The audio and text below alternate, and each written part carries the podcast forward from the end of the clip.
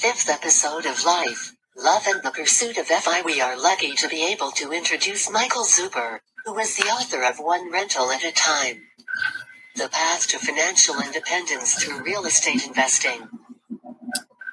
Hey, thanks for joining us tonight, Michael. How are you? I'm doing well, man. That's uh, that's a sexy voice right there. I tell you. yeah, we we have Alexa on standby just for that. oh, very nice, very nice. Yeah. Now we just need a real woman. To do it. No, I'm just kidding. So, what was it like when you were first writing your book? Did you experience any like challenges when you were writing it? Yeah, well, the first thing about writing the book was uh, I didn't actually start out to write a book per se, right? What? So my, my story goes basically: I show up to work one day, excited about the next year because I was in sales. We live on a yearly calendar, and the short story is a lot of things changed, and I wasn't happy about it. So uh, decided to part ways from the company I was at. So then I come home, right? I, I'm 45 years old. I go to work thinking I'm going to work again. I come home like, honey, I'm coming home. And um, the next two days, I spend probably like everybody calling everybody they know saying they're retired. Right? It's the only time I ever exhausted my phone and my uh, my address book. And um, once that happened, I didn't know what else to do because I'm very type A, very motivated. So a couple of weeks go by, guys, and I'm starting to get depressed. Like seriously depressed. Like I'm 45, don't have to work, bills are paid, but I'm not. I don't feel like I'm accomplishing anything. I just I still wake up at 6 a.m. I look at my market a couple times a day, but I'm not doing anything. So, like two weekends before, like the third weekend, I um, I'm like, if if I don't get out of this headspace, I'm going to go back to work, and and I would feel like a failure, right? You build a portfolio up over 15 years, you can financially retire, but your mind doesn't let you. So what I told myself is I'm going to finally write the book, right? So I read Rich Dad Poor Dad to get started, but it doesn't tell you how to how to do anything. It's just kind of a vocabulary book, a mindset book, a little bit of a book on accounting.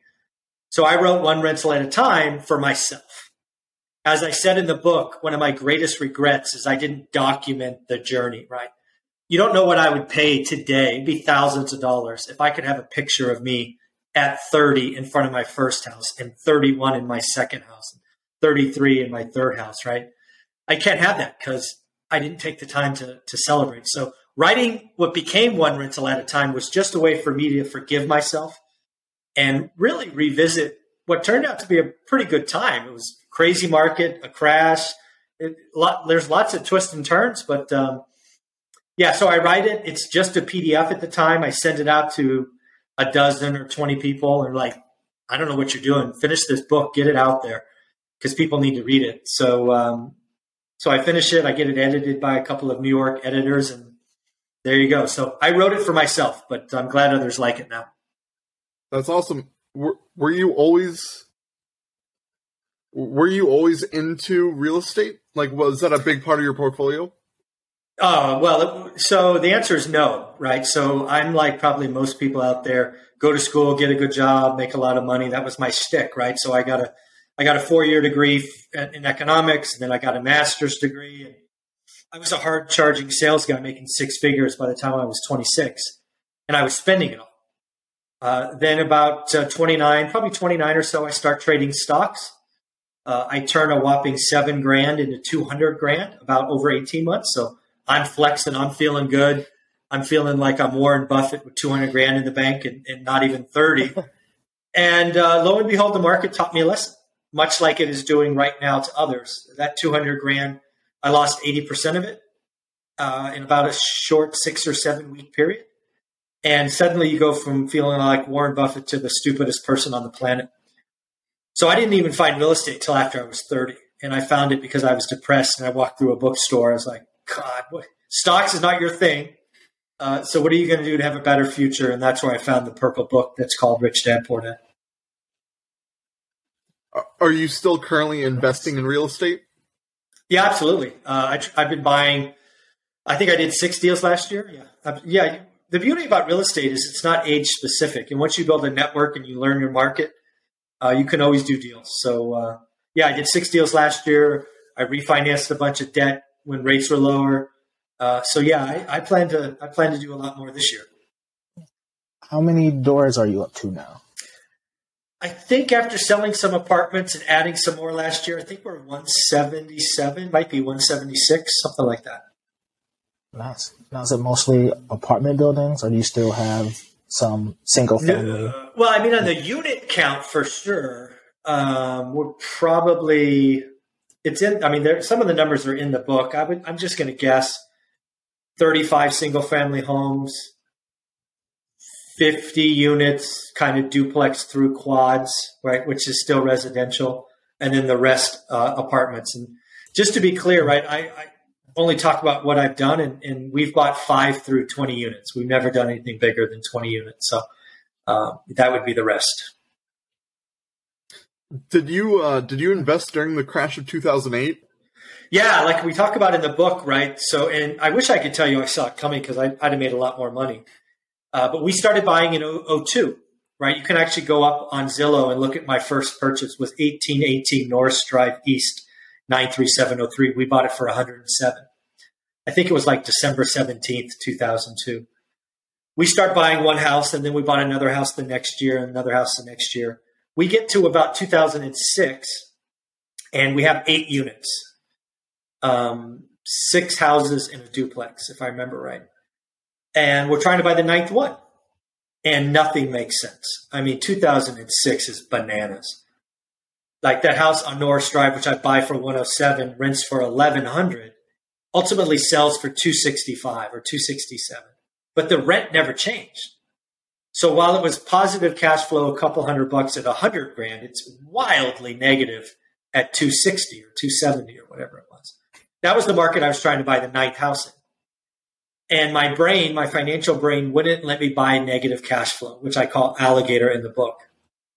So we go to a real estate meetup and we see the guy on stage, and the guy on stage shows, you know, at the time you should be, you know, probably want to be houses, everybody wants them. Why don't you guys look at apartments? And I remember talking to him after the event, and I said, Hey, that's cute that you say buy apartments, but you know, we're not millionaires, and I think that's very disingenuous. And I remember he put his hand around my shoulder. He's like, "Oh, Michael," he says, "Go look for five to ten unit buildings." Again, I didn't know, man. I didn't know those things existed. Nobody in my family had ever done in real estate. Nobody in my family ever owned a rental. I, I didn't know. It wasn't in Rich Dad Poor Dad. So what the heck do I know, right? And uh, sure enough, we find a five unit building that we bought. We actually did a 1031 exchange. We talk about that a lot in the book. So we sell Norris Drive, we buy a five, four, five plates. We sell this, we buy 13. We sell this, we buy 10. So we 1031 out right before the crash. So when the crash happens and it crushes residential real estate, we are nowhere to be found. We do not have a single residential property. Apartments go down. It's like it's not like they were safe. Uh, but again, I spend cash flow. I don't spend equity. And that's the big thing that people don't realize. A lot of people talk about betting on appreciation. I've never done that. I don't believe in it. I believe in cash flow. Cash flow pays my bills. Cash flow allows me to act like every day is Saturday. Um, so yeah, that's uh, we we we did escape it. I wish I could tell you I saw it coming.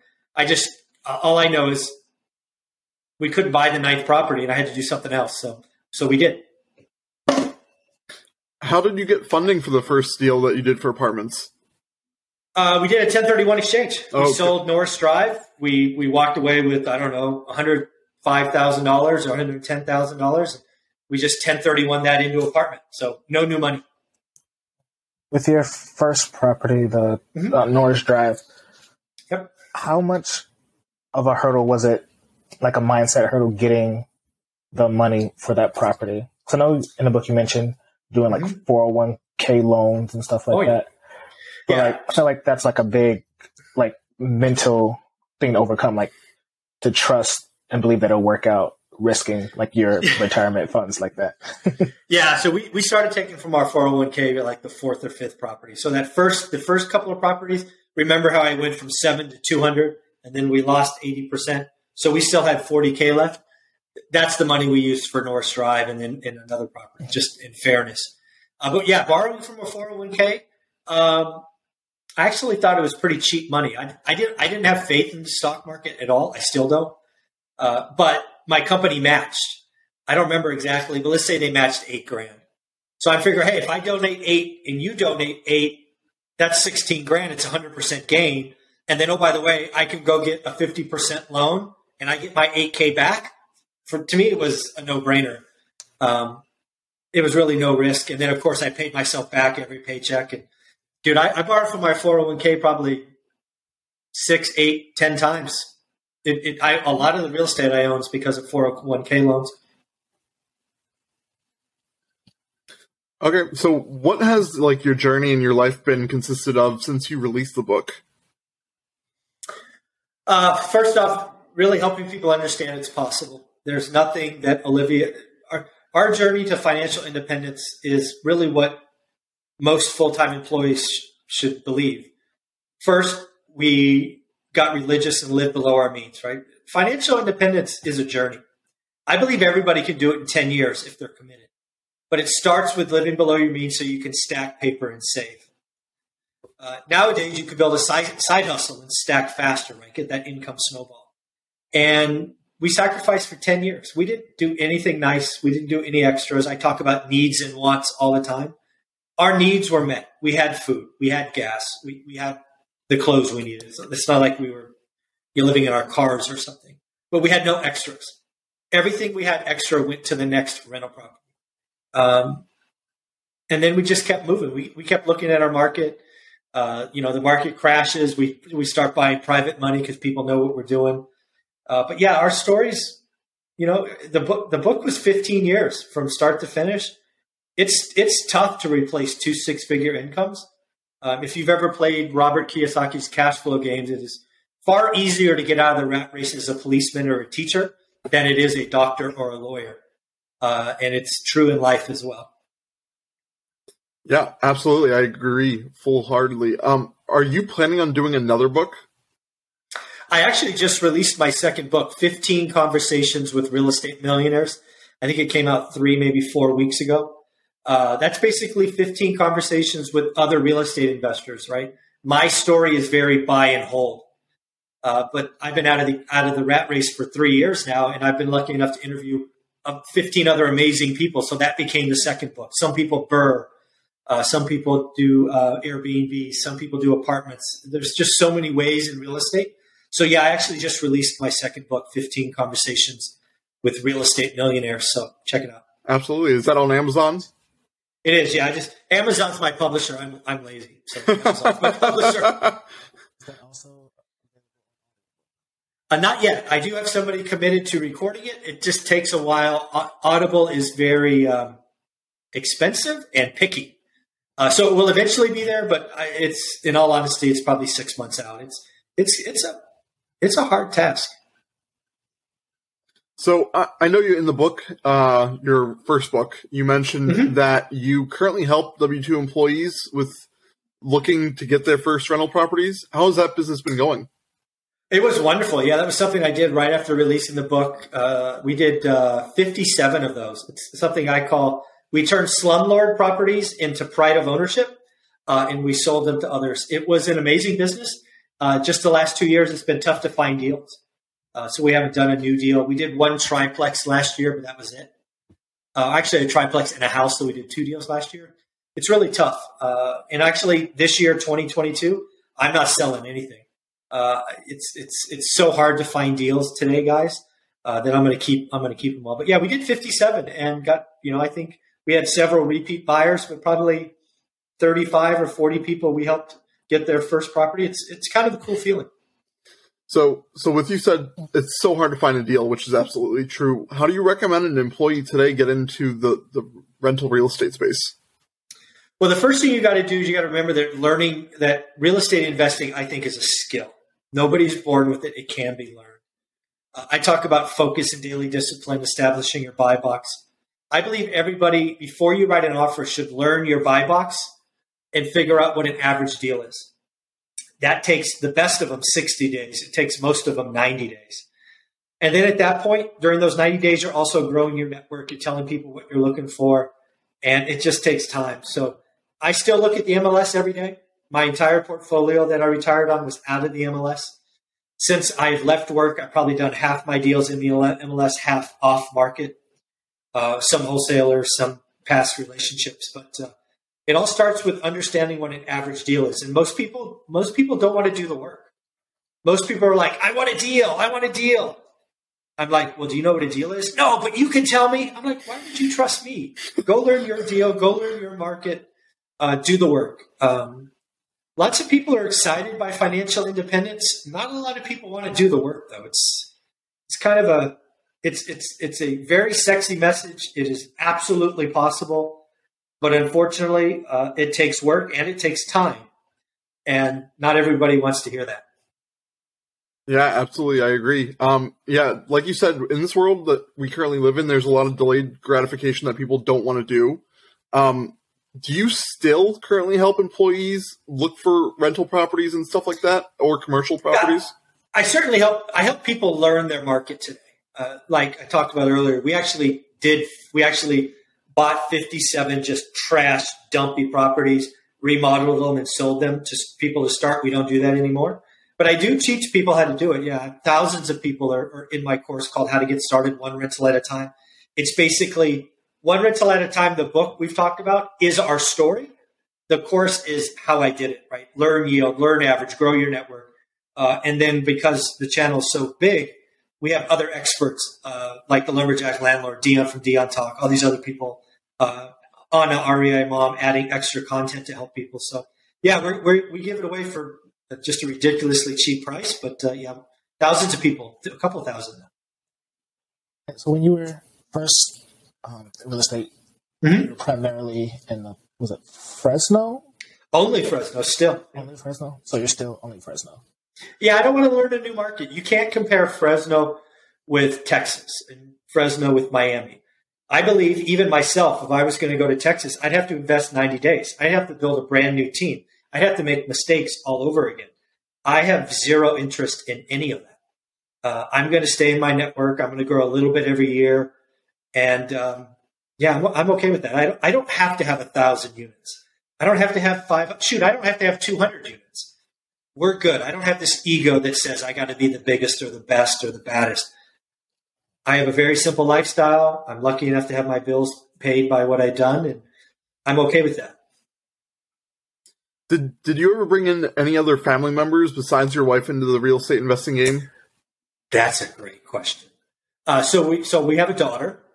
Uh, we tried to get her involved. Unfortunately, when she was old enough to figure it out, it was 2010, 11, 12, and we were buying dumpy properties, right? This is the foreclosure time frame. So the mistake I made then, and don't do this, don't bring your kids to dumps, bring them to the after, not the before.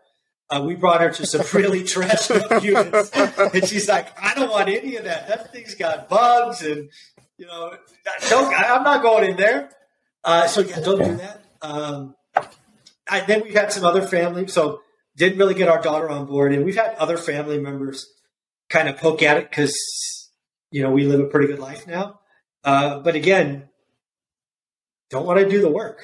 And again, I've told them, I've given them very like simple things, and they're like, "You just tell me. You just tell me." I'm like, ah, "No, I'm not going to just no. Sorry, do the work. Do do the work just like everybody else."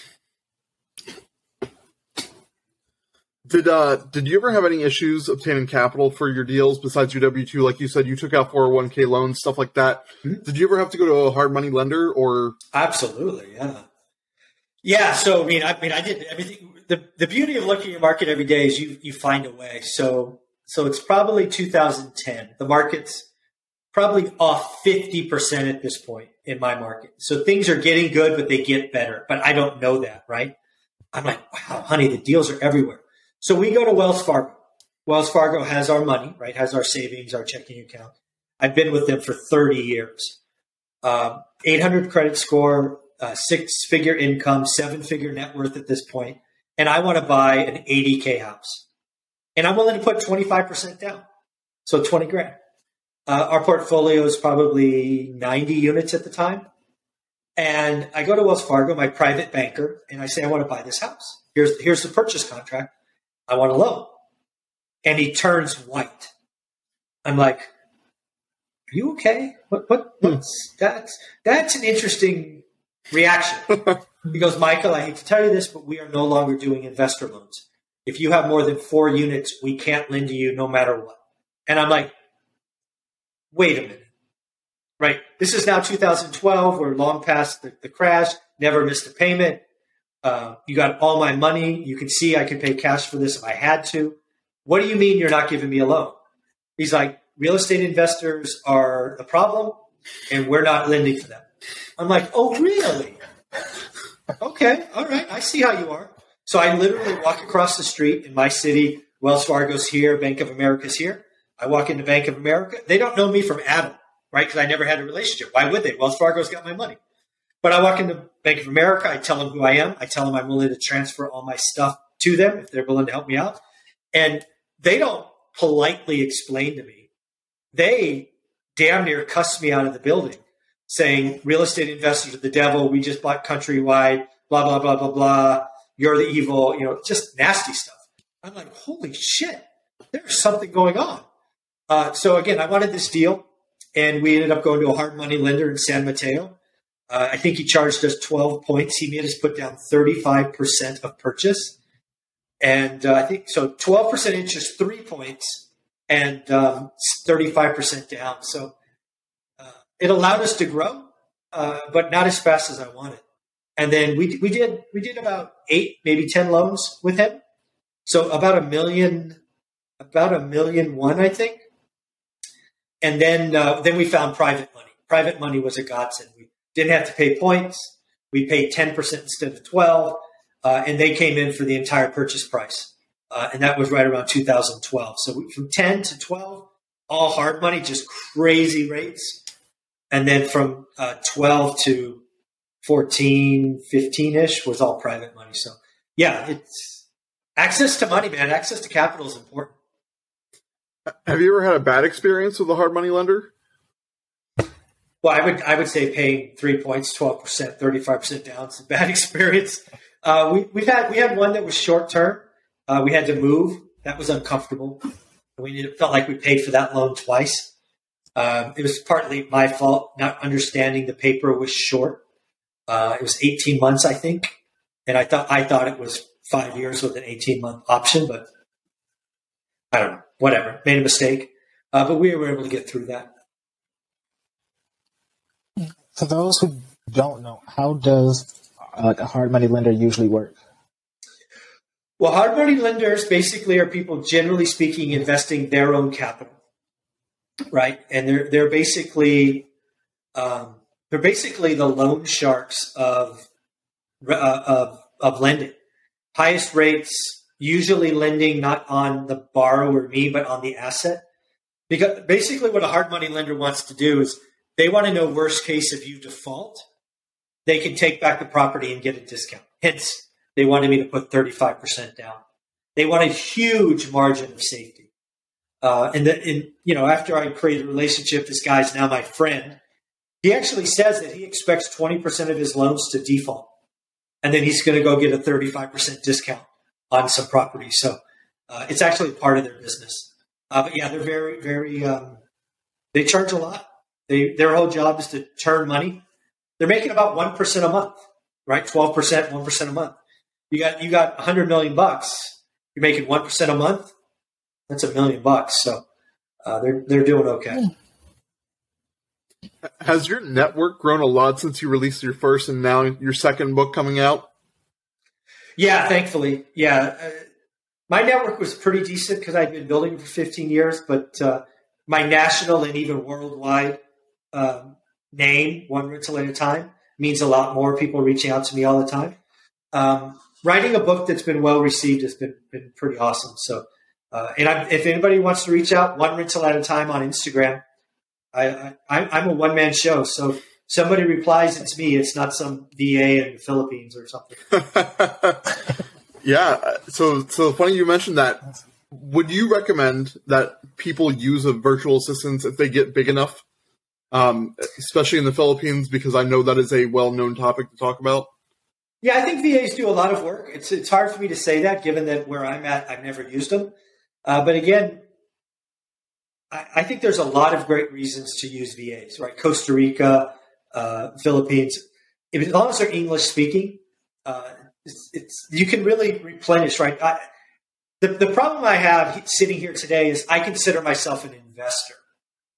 Lots of people who use VAs are entrepreneurs and business owners, right? That they're trying to create systems and processes and trying to duplicate themselves.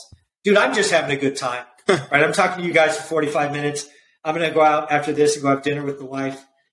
You know, th- this is all good to me. So, um, but yeah, if you're running a business and you and you're getting to a point where you want to outsource different tasks, virtual assistants are uh, I, I, they can do they can do wonders for you. Yeah.